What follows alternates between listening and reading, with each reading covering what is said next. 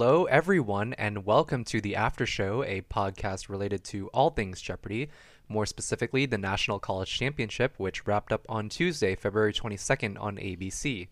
36 undergrads from 36 colleges and universities from across the country competed in a battle of wits for a grand prize of $250,000. I'm your host, Jarek, one of those lucky 36, and joining me today are the three finalists Jaskaran Singh, who represented the University of Texas at Austin, Raymond Goslow, who represented Kennesaw State University in Kennesaw, Georgia, and Liz Feltner, who represented Northeastern University in Boston, Massachusetts. The following conversation will include outcome spoilers related to the finals as well as the tournament as a whole. So if you haven't already watched the Jeopardy National College Championship, or the JNCC for short, you can stream all nine one hour episodes on Hulu. We hope you enjoy. All right. What a lineup we have here today. Why don't we start with introductions, your name, the school you represented in the tournament, and your major? Alrighty. Hi, I'm Liz. I represented Northeastern in the tournament, and I am a political science and business major. I'm Raymond Goslow. I represented Kennesaw State University, and I'm a geospatial sciences major. Uh, my name is Jaskaran Singh. I represented UT Austin in the tournament, and I'm a finance and econ major. Great. And before we start, I want to first thank Jaskaran and Liz for taking time out of your busy schedules to be on this podcast, as well as Raymond, who was in the last episode of the After Show. Now, at the time of us recording this episode, it's been, oh man, my script here says 12 days, but it's definitely been more than 12 days. Uh, almost a month, really. Today's March 20th, right? Yeah, almost a month since the finale, giving us contestants some time to unwind and relax from the hype going into the tournament. But I can see how that can be a little bit difficult with you three placing at the top.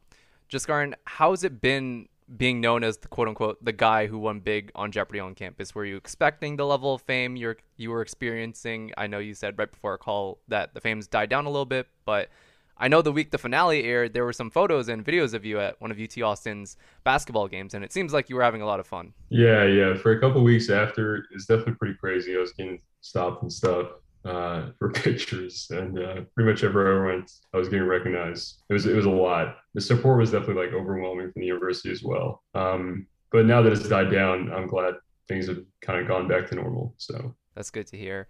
Uh, Liz, I know Northeastern threw a campus watch party for you on finale night, and it looked like a lot of the student body came out to support you. Did the vibe of the room change at all from the start of the finals to the end? Were there people who were frustrated you didn't win, or were people positive and uplifting throughout the night? It was actually really funny. I didn't really know that they were doing a watch party until that day. It was a little slapdash. And I emailed the entire student body and said, we're gonna have free pizza. We're celebrating Liz. It was a picture of me, like my press photo of me on the set, and then just like a pizza emoji. And they just sent this out to the entire student body, and we're like, "Come to this place at this time and get pizza." and also, Liz is there, you know. Um, so it was a little bit weird because a lot of people showed up and didn't really know what was going on. I had someone ask me what Jeopardy was. I was like, "Okay, fine." Um, but the people who stuck around were were really nice. Um, I think the people who'd been following the tournament, I don't think anybody expected me to win. And so I was kind of just there to have fun, see all my friends. That's great. Um, was there an after party of some sort that you held, or was it just that party? Uh, not that night. Um, that was like a Tuesday, and it was raining, and it was just an evening altogether. Um, but I did have I get together with some friends that Thursday, which was a lot of fun. Gotcha. Uh, Raymond, I know we touched upon your watch party experiences in the last episode, but we didn't get, get into much detail about your finale watch party. From what I remember, you held yours on campus at KSU and even gave a short speech afterwards about your plans for the future. So, my first question is how much planning went into organizing your finale watch party? I know there was like a five day turnaround time to prepare everything between your semifinal episode and the finale, but did you have any involvement in the prep process for that?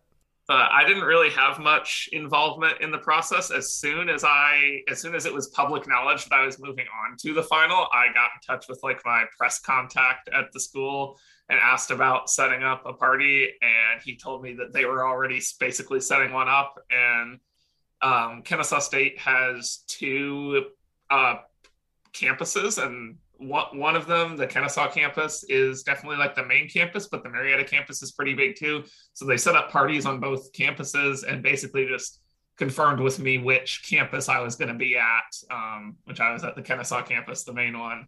and then everything else was all uh, the school. And there was a lot of work that went into it. They set up hundreds and hundreds of chairs. They got like the the student radio station to come and like play music during the commercial breaks. And there were the cheerleaders were there like leading people in cheers uh, during the commercial breaks. And they had a confetti cannon that went off at the end. Uh, so there was definitely a ton of planning that went into it but i i just basically had to show up. So that was nice. Sounds like there were a ton of surprises you weren't expecting. I know. Yeah.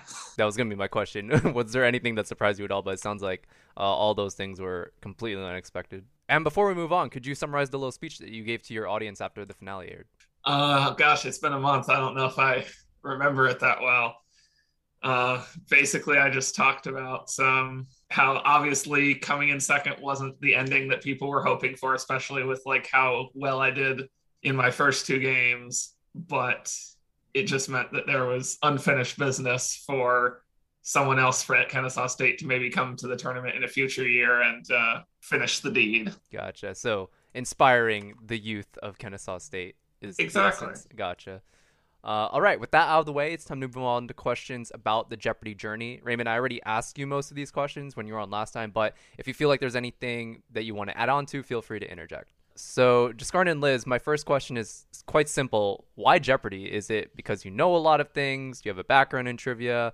Essentially tell us why you auditioned for the show in the first place. Yeah, so I, I, watched the show a lot when I was really young, like five, six, seven years old, and then uh, fell out of it for a while. Uh, then I think I auditioned when I was 13 for the teen tournament. Uh, didn't end up making it then. Um, but then my parents were like, "Hey, you should like go for it again." I had done quiz bowl in high school uh, and really enjoyed it, so they were like, "Hey, you know, try out," and uh, yeah, tried out. Yeah. So for me, I grew up watching Jeopardy with my family. We watched it every night. Uh, it was just kind of our thing.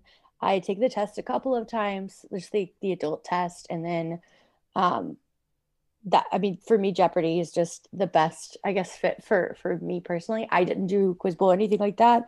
Um, and I found just from watching it, I have a pretty broad set of knowledge, but it's not very deep at all. Um, so even when I go to things like like bar trivia or when I watch a show that's I don't know more tough, I can't think of anything but like any other trivia show. I I think it's more difficult, whereas Jeopardy is a lot, I guess, broader and less deep. So it, it made more sense for me, and I just it's I grew up watching it.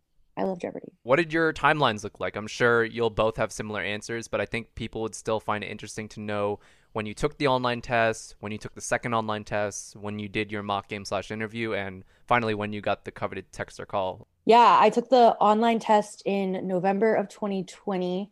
Then I had the uh, second Zoom online test in December 2020.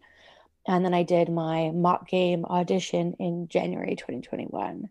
And then I didn't get the text until September of 2021. Yeah, uh, it's funny you mentioned the second online test. I have like no memory of that. uh, I remember taking the, the online test in November 2020, like was said, and then I just remember in January 2021, I did the Zoom audition, and then after six or seven months, they called me and did a couple phone interviews, and then they uh, asked if I'd like to come on, and yeah. Okay, so next question knowing that you'd be on the show, what was your preparation for the college tournament like? All 36 of us were in the middle of our fall semester, so I'm curious as to how you made time to prepare and study. I think when I was like reading stuff on Reddit and like what other people had said about it, they were saying like buzzing is pretty much a lot. Like it's a lot of the game, especially when all the contestants are so smart. Um, so I like watched previous games, and as the uh, like as the questions would end, I would like sit on a home, sit at home, like clicking on a pen uh, to simulate, I guess, buzzing. I think that was that was probably most of the preparation I did uh, for a couple weeks leading up to November. So is it fair to say most of your prep went into buzzing rather than acquiring more knowledge? Yeah, I kind of think like you're kind of at where you're at uh, prior to taping. Like I think figuring out ways to like play the game better, I think is probably the best way to go about it rather than like acquiring more knowledge. Raymond, I think last episode you said something similar. Yeah, I definitely didn't uh, cram knowledge or anything. For me, it was less of the physical aspects of the game and more of the mental aspects of the game. Like don't freak out, that kind of stuff, but definitely a similar mindset of knowledge is where it's at. And how about you, Liz? Yeah, I did a little bit of the buzzing with the TV. Like I watched every single night, like militantly, and I always had something in my hand, like whatever was nearby. So like a spoon or a pen or like at one point I remember having a kitchen knife and, and pretending to buzz on the handle. And my roommate was like, what is this? And I was like, I'm watching Jeopardy. I'm playing along. um, I, I do think that helped just a little bit to, to practice the timing because I know that's the big thing that's important. And it, it, it, I think it was the biggest challenge for everybody when we actually got out there. Um, I did cram though. I will say I didn't have a ton of time because I am spread quite thin, but that's just how it is. I was kind of um, looking into things that I knew would be on Jeopardy that I knew I could brush up on. Um, like there's certain things that I know I don't know, and I knew I couldn't learn in like a month and a half. Like sports, like I wasn't gonna learn every every athlete, every like I don't even know anything about sports to be able to make a reference. Every Heisman winner, like that's that's that wasn't gonna come to me. But um, things like like classic lit and Shakespeare plays, I had approximate knowledge of, and I wanted to make sure I knew the specifics of, um, like geography, knowing certain countries and capitals, and just solidifying some of the associations I already had. And I found that was actually really really useful. I mean, I can think of a couple of clues off the top of my head that I got in the games where I was tied that I knew because it was something that I had studied. So I do think it paid off because even just getting one less question right would have been a very different game for me. So you basically polished up on the knowledge you already knew, brush up, nothing yeah, too crazy. Exactly, like strengthen my strengths and ignore my weaknesses. I see. Uh, okay, so now I want to fast forward to the last day of taping, November 23rd, 2021. Seems so long ago. It's like four months ago. Uh, 12 players remain, and by the end of the day, someone was going to be $250,000 richer. Jazz, I believe your semifinal match against Megan and Joey was the last one to finish. Is that correct? Yeah, so I uh yeah, it was the fourth semifinal match. So first I want to ask you to briefly talk about your semifinal. Unlike in your quarterfinal match, you were second going into Final Jeopardy, and your win condition depended on Megan getting final wrong for you to win. How did you feel after Mayim revealed you came up with the correct response of who is Lady Chatterley, and were you mentally prepared to play another two games of Jeopardy immediately after? Yeah, I think so. I think when I won the semifinals, like I just a lot of it was a sigh of relief, and then uh, uh, I forget. I don't think we had dinner then. I think we had dinner later, but yeah, I, I just remember being super exhausted after uh, the second final. Like the the three back to back games was really taxing. Obviously, it was sweetened by winning, but um, that was that was definitely uh, uh, exhausting. Those three games. Mm. Was Lady Chatterley something you knew right away? Because I saw you. Cr- I think I remember you crossed it, crossed something out at first. Yeah, no. What happened was um, when they revealed the category, and then like they said, characters from banned books or whatever. I was I was thinking, and I was like, I can only really think of four banned books or five banned books that would come up here. And I don't know. I was thinking, I was thinking Madame Bovary, uh, Lady Chatterley's Lover, Satanic Verses, and then like Tropic of Cancer or something. And I was like, they're not going to ask about two or three of these. So Lady Chatterley made the most sense. And I, I wrote that down immediately, and then with like five seconds left on the Final Jeopardy timer, I was I was like, did I mess this up? And I was like, it's too late anyways. So I, I think that explains the the curious look on your face when Mayim was like reading your response. Uh, Liz, your semifinal match was, in my opinion, the most thrilling of the four to watch at home. For those listening who don't know, Liz won her semifinal match in a tiebreaker against Kristen. After all three of you, the third player being Emmy, got Final Jeopardy correct, you and Kristen were tied at $22,000 apiece. Your tiebreaker category was the fine arts, and the correct response was Who is George Gershwin? This was a clue that both of you knew. In fact, Liz even gasped and covered her mouth when she realized she knew the answer. Could you describe the tiebreaker in greater detail? I think Kristen mentioned that it took a fair amount of time to set up the tiebreaker. So, what were you thinking about while you were waiting in anticipation? After Final Jeopardy and we, we both got it right, I was like, oh my God, not this again, because I, I had finished the quarterfinal game in a tie going into Final Jeopardy as well. Um, but I ended up seeking out a win there, and it was very nice. Um, this one, I ended up going to the tiebreaker because we, we both knew it. And as soon as the clue came up, I think we all knew that we all knew it. Like I would have been shocked had Kristen or Emmy gotten it wrong, unless I had gotten it wrong as well, right? I was it seemed pretty open. Um, the Tower of London, we were all kind of like, okay, yeah, that's pretty straightforward. But then for the tiebreaker, it did take a, a, good amount of time to set up because I think it was Mayim Bialik's first tiebreaker ever. And so um, they were like, okay, it's a tiebreaker. We cut everything. Um, and then they had us do the pickup where they announced what the category was. Um, and it was the fine arts. And then we had a, a pretty good amount of time uh, just sitting there waiting for them to set it up, talking through it, whatever, making sure everything was all set and that we hadn't like been leaked a clue or anything. Um, and I remember thinking like the fine arts, like, is it going to be a painting? Is it going to be a composer? Um, I was like, those are both rough for me. Like, I know the small amount of art that I've seen in person when I was traveling, like with like my mom has taken me to art museums and stuff. Um, I was like, I was like, just fingers crossed it's something Boston local and I can pull it out. Um, and I got lucky because the question was about an American in Paris, which was one of the two um, like long scores that I annotated in high school for Music IB. And I honestly don't remember what the other one was. This is the one that I spent like three quarters of a year annotating and listening to almost every single day. And I just got very, very lucky that it was something that I knew. And I have not been historically great on the buzzer, but I got in I needed to. And I was just astonished because, and I, I told someone else this, but at no point did I ever think there was a chance in hell of me making it to the finals until that moment when the clue came up and I knew it. And I was like, oh my God, this could happen. Like I had watched Emmy and Kristen play their first games and we had gotten to know each other over the course of the week. And I was like, oh, it would be an honor to lose to them. Like they're both so good. But it just all worked out that day. Sounds like you went through all the emotions. In that, oh yeah. Oh yeah. Raymond, you won your semifinal match in a lock against Nam and Neha. We touched upon your $5,021 wager in the last episode and the reasoning behind it, but I want to know your thoughts after the game. I believe your semifinal was the first one to tape. Is that correct? Yes, it was. So you were one of the few who had seen every match of the JNCC, whether you played in it or watched from the audience knowing you finished with 20,799, were you worried at all you'd be surpassed by another winner? Or did you wait until the end of Isaac's semifinal match to think to yourself, okay, I'm safe, or I could be in trouble here?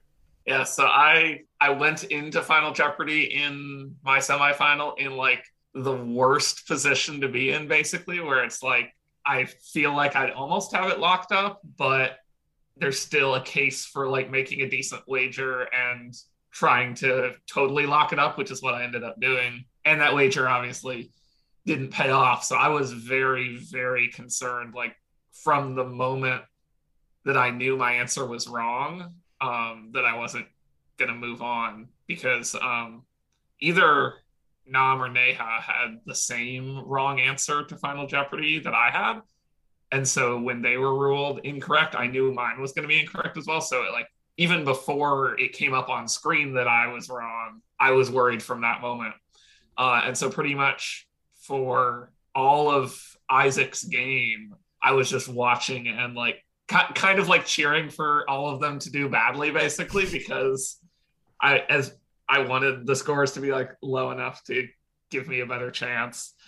And I'm I'm glad just for my sake that that game ended up being the one that produced a winner with a lower score than my own, so I didn't have to be on edge for multiple games, waiting and seeing like, is my score going to be enough? For all three of you, going into the finals, what was a category that you absolutely did not want to see, whether it's a subject you're generally weaker at or based on another category you had in your previous games? I kind of tip my hand, but anything sports is not in my wheelhouse. I can usually do like Olympics or like outdoor sports, um because I I did swimming and like I follow like the Olympics, but I don't know football, baseball, basketball, anything like that. Yeah, for me, it was funny. It was musicals, and then I think the first category that showed up in the finals was musicals, and I was like, "Oh, I know like two of these. We're good. I'm not going to completely tank this." So, Erica, we're good. I'm so mad about the musicals category. If I could hop in here, that would be I right before we walked on, I was like, I want us to get a musicals category. That's the only thing I feel like I could sweep against these two. And then we got it. And I knew all of them. And I don't think I got in, the, in on the buzzer at a single one. I was like just fuming. And at my watch party, everyone was like, come on, Liz, come on. and uh Raymond, how about you? Um, I would not have wanted to see like a fashion category. I am not a fashion gay, so if you ask me about like the different types of hats or whatever, like that's that's not my thing. So something that I noticed while looking at the stats for all 36 of us was uh, the buzzer percentage of the 12 semifinalists. You three weren't winning the buzzer race as often as your opponents, and in fact, between the quarterfinals and the semifinals, all three of your buzz percentages dipped a bit. However, the deciding factor that I think led to each of your victories was accuracy. The three of you came in second, third, and fourth in that category, accuracy, with the exception of Joey being first. After each of you won your semifinal matches, was there ever a moment when you thought, I need to get a better handle of the buzzer if I'm going to win this thing, or was that a non factor? I felt pretty good on the buzzer after my um, quarterfinal and semifinal. Obviously, I was getting in on the buzzer enough to win both of those games in locks, but I definitely felt just from the length of the tape day and the nerves of being in the finals that like my my grip on the buzzer was not as good and i could tell that even going into the finals that like my buzzer ability was not going to be matching up to what it was in my previous games. And there wasn't really anything i could do about it which was kind of frustrating. I just i could tell that i was not going to dominate on the buzzer and i knew it was going to be a lot more knowledge based I think actually having like the back to back to back games helped there because I was just more familiar with it like recently, I guess. It was funny whenever they were like, you have to press it again and again. Like you keep pressing the buzzer basically, right? Because it might not register the first time. I was only like pressing it once. And I noticed that like halfway through the final, and I was like, this is working. So I guess I won't switch it up. But I was like, this is odd.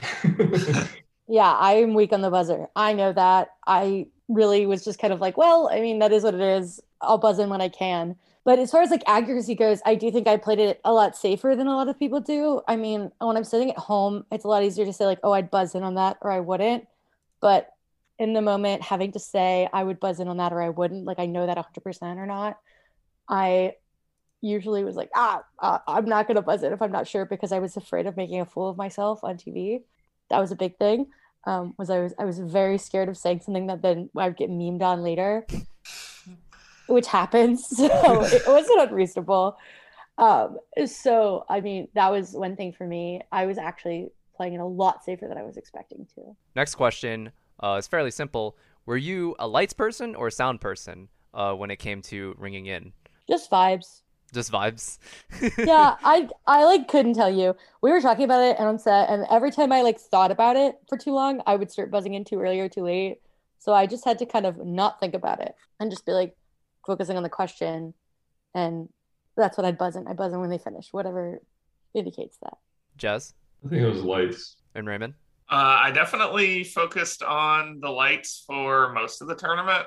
I do remember like towards the end of the finals when I obviously for like the whole first game was not doing very well at getting in on the buzzer. Like I kind of tried to be more just intuitive with it and see if I could get on on the sound, and that obviously worked kind of well because I got in like like a really good streak in Double Jeopardy in the second game of the finals. But I don't I don't know how much of that was actually a change in my buzzer approach causing that, and how much was just it just happened to turn out that way. So I asked Raymond this question last week, but for Jaskaran and Liz, because you appeared in three games each, you had the opportunity to tell three different stories to America.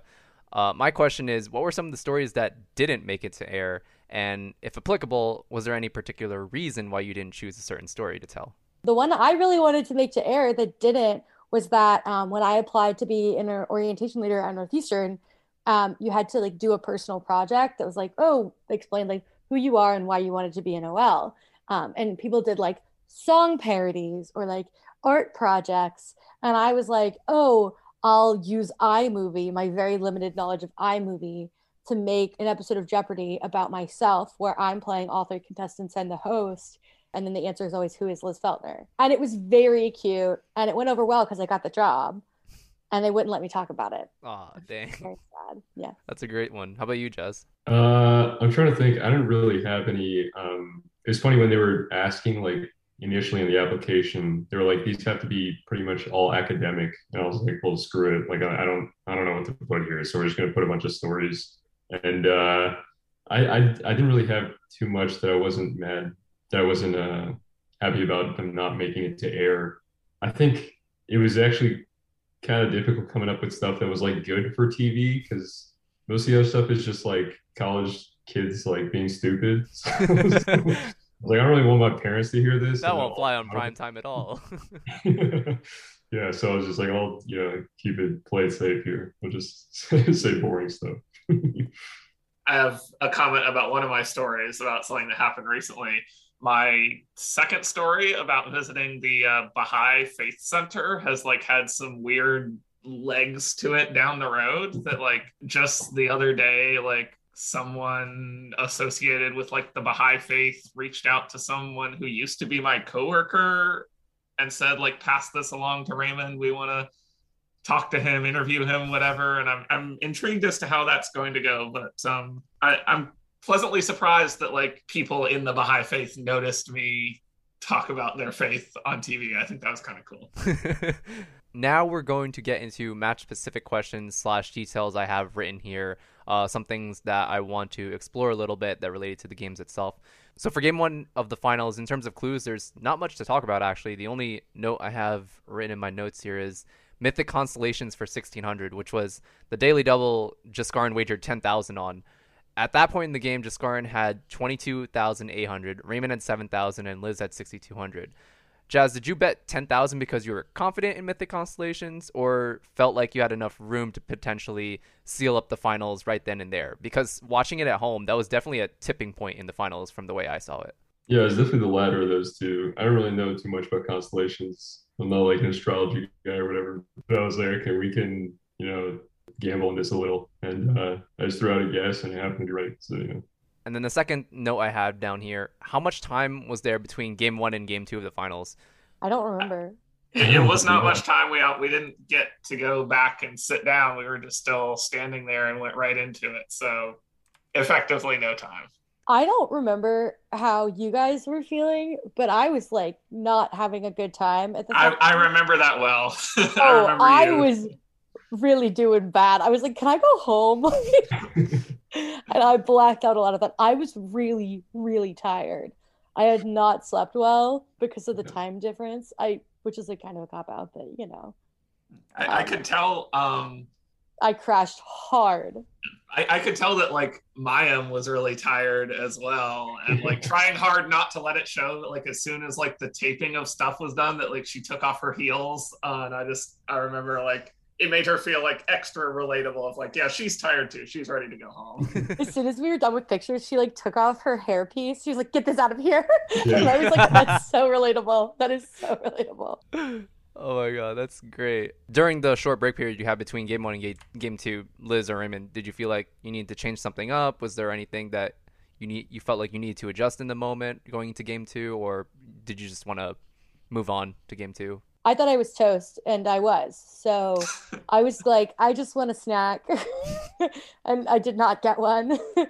um, uh, no, I like don't remember. I was just very frustrated, but it wasn't productive. I was like, I don't know what else I could change. I'm buzzing on the questions I know, and I'm just not fast enough. And they know more than me, so I was like, this is fine. I'll just stand here and look cute. I think going into the second game of the finals, I was probably more concerned about like shoring up second place. I, I didn't feel like I had that much of a chance to get up to first place. And I don't know how much that affected my play style in the second game of the finals, but having gone from go I went into Final Jeopardy in the first game of the finals in third, but managed to move up to a solid second by wagering it all and getting that final Jeopardy correct.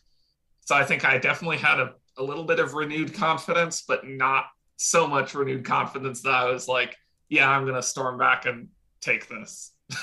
Moving on to game two, Jazz, you ran the food combos category in the Jeopardy round. Was that something that occurred to you in the moment, or was that something you didn't find out until the box scores released? No, I didn't. I didn't know that in the moment. I just, um, I think especially when you're doing well in a particular round, you just like in the zone and you don't particularly notice. Until you hit like a, a point like a daily double or something where there's a pause then you can kind of take it in a little.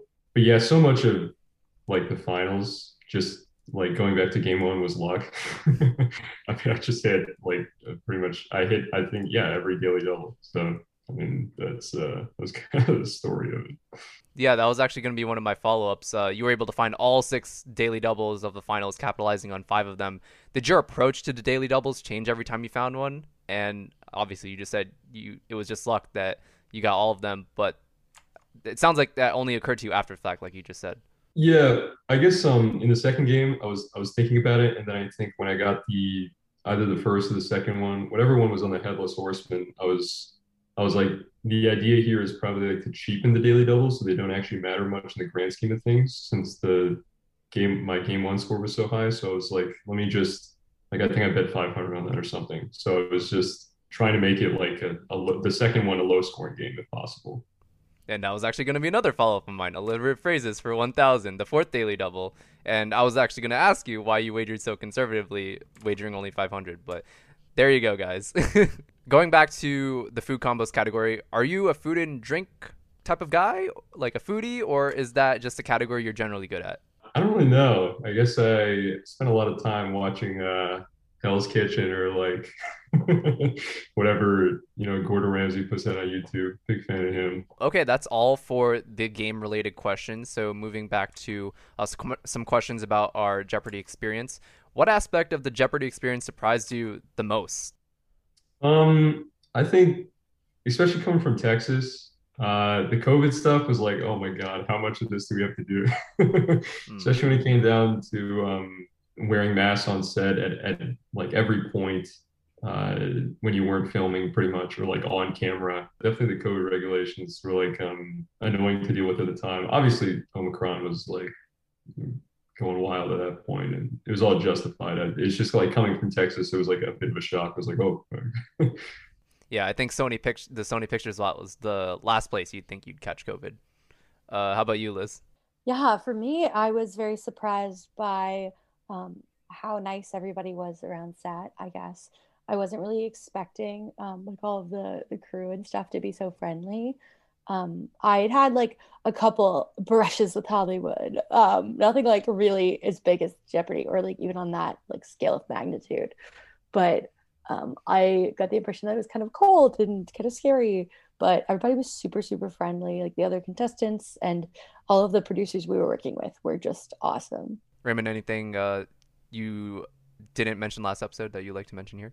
Uh, just from thinking about it, I guess I guess I kind of surprised myself with like with how well I did. Honestly, like I I obviously hoped to like win games and runaways and stuff, but I know that like so much of Jeopardy is uh luck's uh it's luck of like who you go up against and what you know and stuff like that. I obviously hoped to win, but I didn't necessarily expect to win. So having that happen was its own kind of like pleasant surprise. Leading up to the show's premiere, I think it's fair to say that ABC did a subpar job of informing people how the tournament would be structured and how many students would be in it. When Mike Richards was the executive producer, it was rumored there would be teams involved and only 15 students from 15 different colleges and universities would be in it, with the grand prize being $100,000 for each winning student. But that all changed when Michael Davies became the new AP last summer in hindsight, did you like the way our tournament was structured, or would you have preferred to play in a quote unquote traditional style tournament of 15 players in wildcard positions? I don't know. I really don't care. I'm pretty indifferent with regards to the the format. Um, it was nice to like meet more people and to to be there for longer. I think that if it had only been um, 15 contestants, it would have been a lot shorter of a shooting schedule. But also, it was like worse odds, you know. When I first heard that, I was really scared. I was remember like getting the call that was explaining everything to me, all the details of like travel times and format of the tournament, and I had a post-it note where he'd drawn out a diagram of like three, four semifinal games, three finalists, like this and this and that. I'm pretty indifferent. I care more about the structure of the actual gameplay itself. I'm really glad that they didn't touch that. I'm not sure that I would have enjoyed teams um, just because it feels like kind of betraying the spirit of Jeopardy. not about like how well you play and then the best person moves on or whatever. So I, I'm I'm not unhappy with how it went. Yeah, I think it was fun. I had similar thoughts. Like, I think the tournament was structured, like the way they structured it was fine. I think the only thing is obviously like the fourth semifinalist who wins the round uh, is not afforded a spot in the finals. And obviously, that's they're trying to remedy that with the second chance tournament. I just think a lot of um, that that was one thing that sort of stuck out to me. I was like, okay, that's a little weird. Like whoever's in this place is going to get shafted. Yeah, it's funny. Uh, you mentioned that Liz about like you doing like the whole diagram thing of like figuring out how the tournament works. I remember when I got the call. Uh, I think uh, Mindy explained it once to me, exactly once on the phone, and I was very confused. She said 36 people, and I'm like, excuse me, 36 people? And I pretty much like put that in the back of my head, thinking uh, they were just lying to me for like privacy reasons or like confidentiality reasons. And once it didn't hit me that there would be 36 people until I got in line for the COVID tests, and I counted more than 15 people. I'm like, oh, they weren't lying. There's 36 people here. Oh man. I, I, can I can tell you that um, as like a GIS major, it's a thing in maps, uh, especially like in the older days of atlases. They would put in like a fake town or a fake road somewhere on the map to uh, make it um, easy for them to catch anyone who is copying their maps. So it, basically, you assume they were doing the same kind of thing to you, like giving you fake information about the format. So if that information leaked, they could trace it back to you and be like Jarek told everyone we're gonna kick him out. oh my god, that's great. Yeah, I think I, think I remember that uh, from a book I read. I think it was Paper Towns that that was a plot point. Mm-hmm. Um, but that's that's that's such a funny analogy. I love that. uh, would you have preferred to have been on the syndicated show despite the results you achieved in this tournament? Why or why not? I definitely um, am glad that I was in the tournament. Um, it brought more like special attention because it was a special event. I was able to like represent not just myself, but like the school and the community and all of that. And I made like friends in my peer group of college age people. Uh, so pretty much I could go on and on about like why I preferred the tournament to being on the normal show, but that's definitely I'm glad I ended up in the tournament. Yeah, same as Raymond. Um, just kind of a retweet to everything that he said. Um, I'm like a, a big advocate for Northeastern. I've kind of name dropped everything, but but I've been involved with like the homecoming committee and like orientation leader, and I'm a tour guide. I'm a presidential ambassador, and I'm in like a billion clubs, and like that's just who I am. I love Northeastern a lot. Um, so I was very proud to be able to represent them. And I, I think that the syndicated show, um, some people argue like, is the college tournament, does it have easier questions or harder questions? And I can't say for sure, but I do think that it has less like pop culture and uh, like I don't know more history questions that that we would not know. The college tournament is more suited to our age group, um, and I I definitely think I would have done worse on the syndicated program. Yeah, uh, I'm glad I was on the tournament um, because I like was reading stuff about the shooting schedule, especially if you were to win for the syndicated one, which is seems rough because they were kind of just back to back in it, and like uh, uh, it seemed really rough in the contestants. And then also uh, from a question standpoint, I think uh, like primarily the syndicated show is like a a mainstay of like American pop culture, and it appeals to like an older audience. So a lot of the questions geared towards like a um, like a wasp type person, in that it's like a lot of the pop culture stuff is like from the 60s and having grown up in like an indian household with two indian parents i was like i'm not going to know any of this. So um, i think uh, yeah prefer the tournament for those reasons as well. That's fair and speaking of tournaments jazz you're heading to, to the tournament of champions later this year I know you told us that the producers called you near the beginning of the JNCC to tell you that you're actually going to be in the Tournament of Champions when it was a little bit unclear if the JNCC winner would be in the Tournament of Champions. But what was your initial reaction like, and who are you looking forward to meeting or facing? Um, yeah, I was definitely really excited when I got the call, uh, and then I was also happy for Isaac because I think they let me know in that call that Isaac would be going to second chance tournament, which um, is good. Uh, so hopefully he does really well there. Uh, I'm excited to, I guess, meet a bunch of new people and uh, yeah, it's it's, uh, it's gonna be rough. have you watched episodes of you know Matt Amodio, Amy Schneider, Andrew He, or do you still have to like watch those episodes to get a feel for what they're strategy or gameplay style is like? Uh, I guess I might watch some episodes. I watched them like in preparation, just because those were the recent Jeopardy episodes out, and uh, those are the ones I was like buzzing on the on the buzzer to prepare for. But um, yeah, I mean, I, they all seem like really well rounded. I'm not sure if there's a category that like their weekend or whatever. I'm I'm sure everyone's gonna be great. We're winding down to the last few questions here. Uh, are there any fun behind the scenes stories not related to gameplay that you like to share? I know Liz, Jazz, Raymond, you shared the story about Mayim being just like done after the finals, but is there anything else like that that you like to share with everyone? I remember, um, I can't remember if it was y'all or what, but I remember coming back to the Wheel of Fortune set afterwards and like some people were like taking pictures, like holding up the wedges from the wheel with real there when that happened. I don't remember. I do have photos of me on the Wheel of Fortune set. And it wasn't like I was like, oh, like I'd love to get a picture of the Wheel of Fortune set. It was like, I was like, can I have a makeup wipe? I really just want to take this off my face and go. and all of the like makeup and hair ladies were kind of just around and some of the producers and they were like do you want pictures of the wheel set come on get up there get up there get up there and i was like okay and like they were the ones taking my picture. I was like, "Thank you." They're like, "Before you take your makeup off, we'll, we'll get a photo." yeah, I, I um, remember... and it's it's covered, and you can't see it.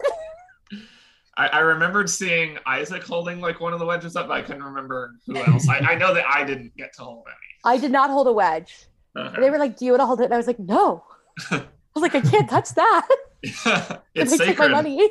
Yeah, two different top thought trains there, but yeah. Y'all listening to this can't see the video footage, but my mouth was wide open while they were talking about that. I did not know that at all. Oh my god, that is amazing. Um, Jazz, were you there for that? No, I uh, I had my phone off the whole time, like a good little boy. So yeah, you got you delinquents were out of oh my god, that must have been a lot of fun. What was the what was the uh, night after the finals were taped was like? I think you guys said you you went out. I think Jazz you bought like a round of drinks for everyone. What was that night like? Yeah, yeah, as as as was obligated to. Yeah, but uh, yeah, it was a good time. Had dinner with everyone. Um, just sort of post tournament de stressing. It was it was very nice.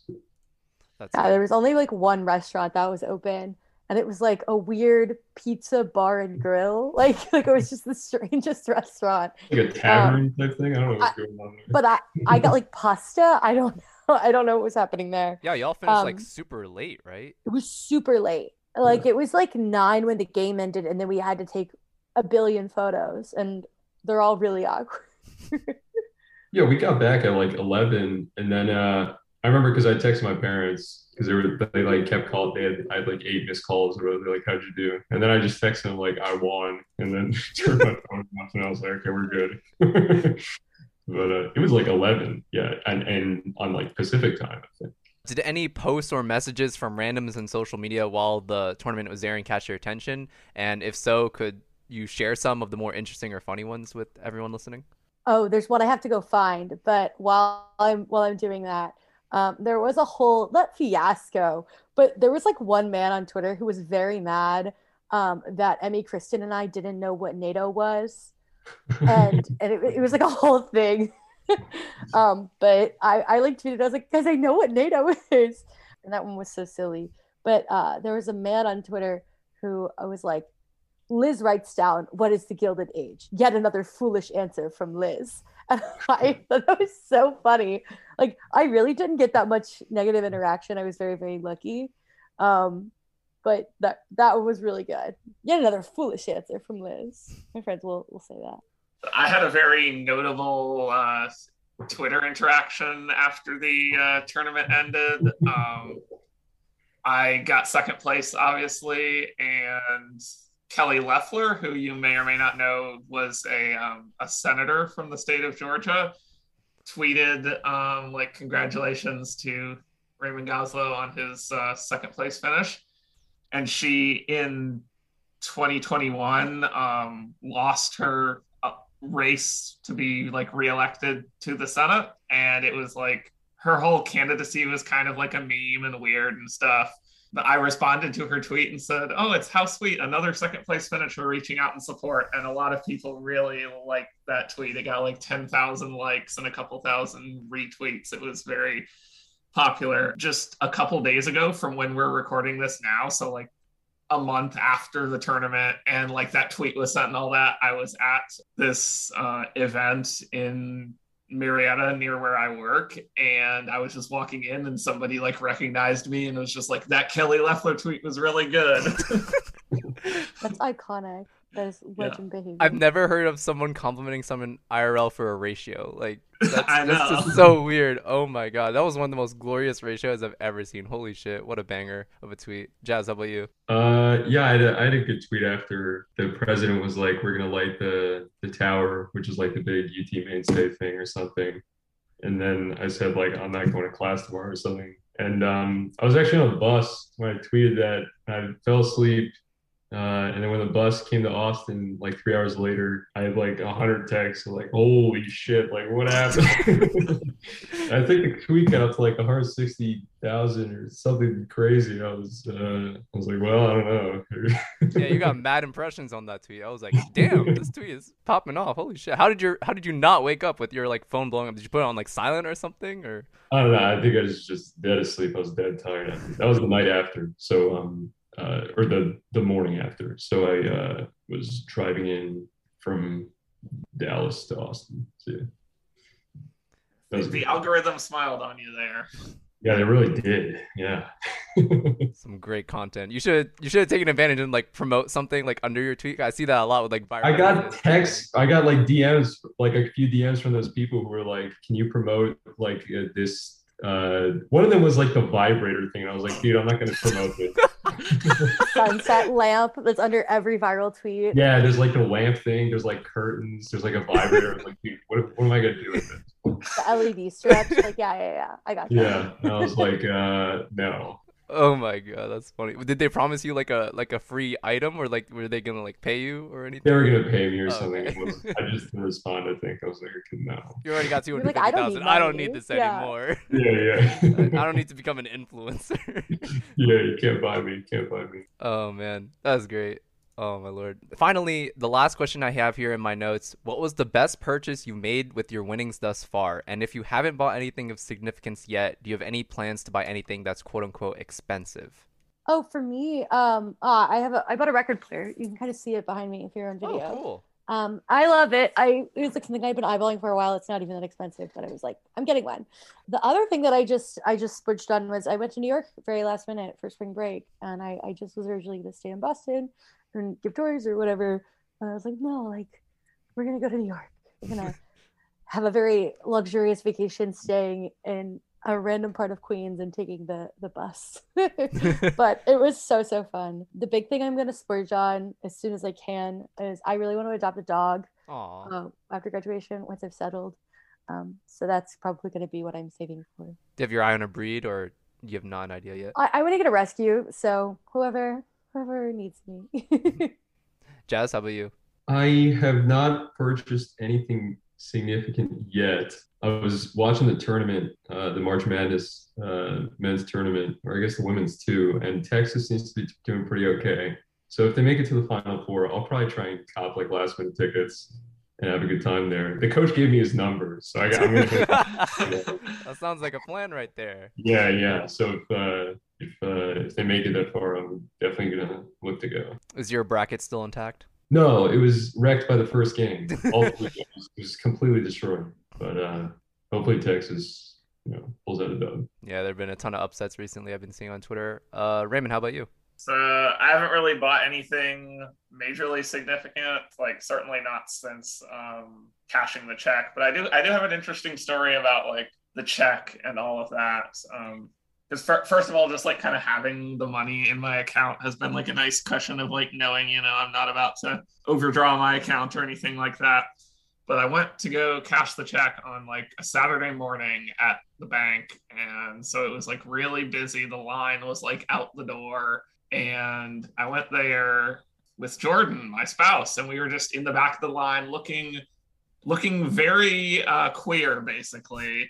And this uh, this lady who worked at the bank was also who was also like very overtly obviously queer came back to us and was like can i help you with anything? And i was like i'm cashing this like check that's too large to cash at the atm and she was like sure i'll, I'll pull you aside to like the side room and we'll get it all taken care of. And so it's like I think it's the first ever example of gay privilege. so that that's my uh, my money story, but at the moment it's just kind of sitting in my account and providing a nice cushion of knowing like I'm not about to run out of money anytime soon, and that's a really good feeling. What a great way to put it. Gay privilege. That's a good one. Okay, so that is all the questions I have on my sheet. Thank you guys so much again for participating in this podcast episode. I'm sure the people listening uh, either took one, two, or maybe a couple things away from this episode. I certainly hope they did. Um, so let's wrap things up. Uh, if you'd like to promote any social media or where people can find you, um, go right ahead. Uh, yeah, remember to like, like, follow, and subscribe. Rate, rate on iTunes. Where, are you posting? This? I have I no. I, I started out on Spotify. Some people want me to put it on other platforms, but I'm still new to the podcast space, so I'll yeah. check us out on Podbean, on Spreaker. That's one of the platforms people recommended, so I might. Oh, I know. I. um, no, y'all can follow me on Twitter if you like want to. I'm at Liz Feltner one, and then um, I'm on TikTok. That's like my new thing I've been doing. I'm at Silly Goofy Liz on TikTok. I've made a couple of Jeopardy TikToks just because why not? I'm capitalizing off my 15 minutes of fame. Jazz? Yeah, I guess uh, like, follow, subscribe. and uh, I'm on Twitter. I should probably get on Instagram. That'd be a good idea. But uh, I'm on Twitter at jsingmok. I don't know what I'm going to do with my Twitter now because I had it for like a couple years and I was just kind of lurking, like following what I wanted to do. And then I finally posted when the Jeopardy stuff started. I was like, hmm, no, I'm not sure what to do with this now. uh, but yeah, I, I like, I'll probably post some stupid stuff on there. We'll see. and Raymond? Uh, most of my social media is private, but my, my Twitter is my engage with the public type of account. So it's at frogs underscore letter N underscore maps, frogs and maps. I'm actually on a bit of a social media break right now, so I won't be posting or seeing anything for about the next month, but I plan to make my triumphant return in a few weeks. All right, perfect. And like everyone here said, make sure you guys like this podcast on whatever platform you're listening to. Uh, subscribe for future episodes. I might do who knows maybe more interviews with JNCC contestants or Jeopardy contestants in general. I definitely want to make this like a thing where I interview like contestants about their experience and talk about the details about their games specifically. So make sure you subscribe for that type of content if you're interested. And yeah, once again, thank you Raymond, Jazz, and Liz for uh, doing this. Uh, I know you guys are really busy. You're in the middle of your semester, so thank you for taking about an hour of your time to do this with me. I really appreciate it. Yeah, thanks so much for having us.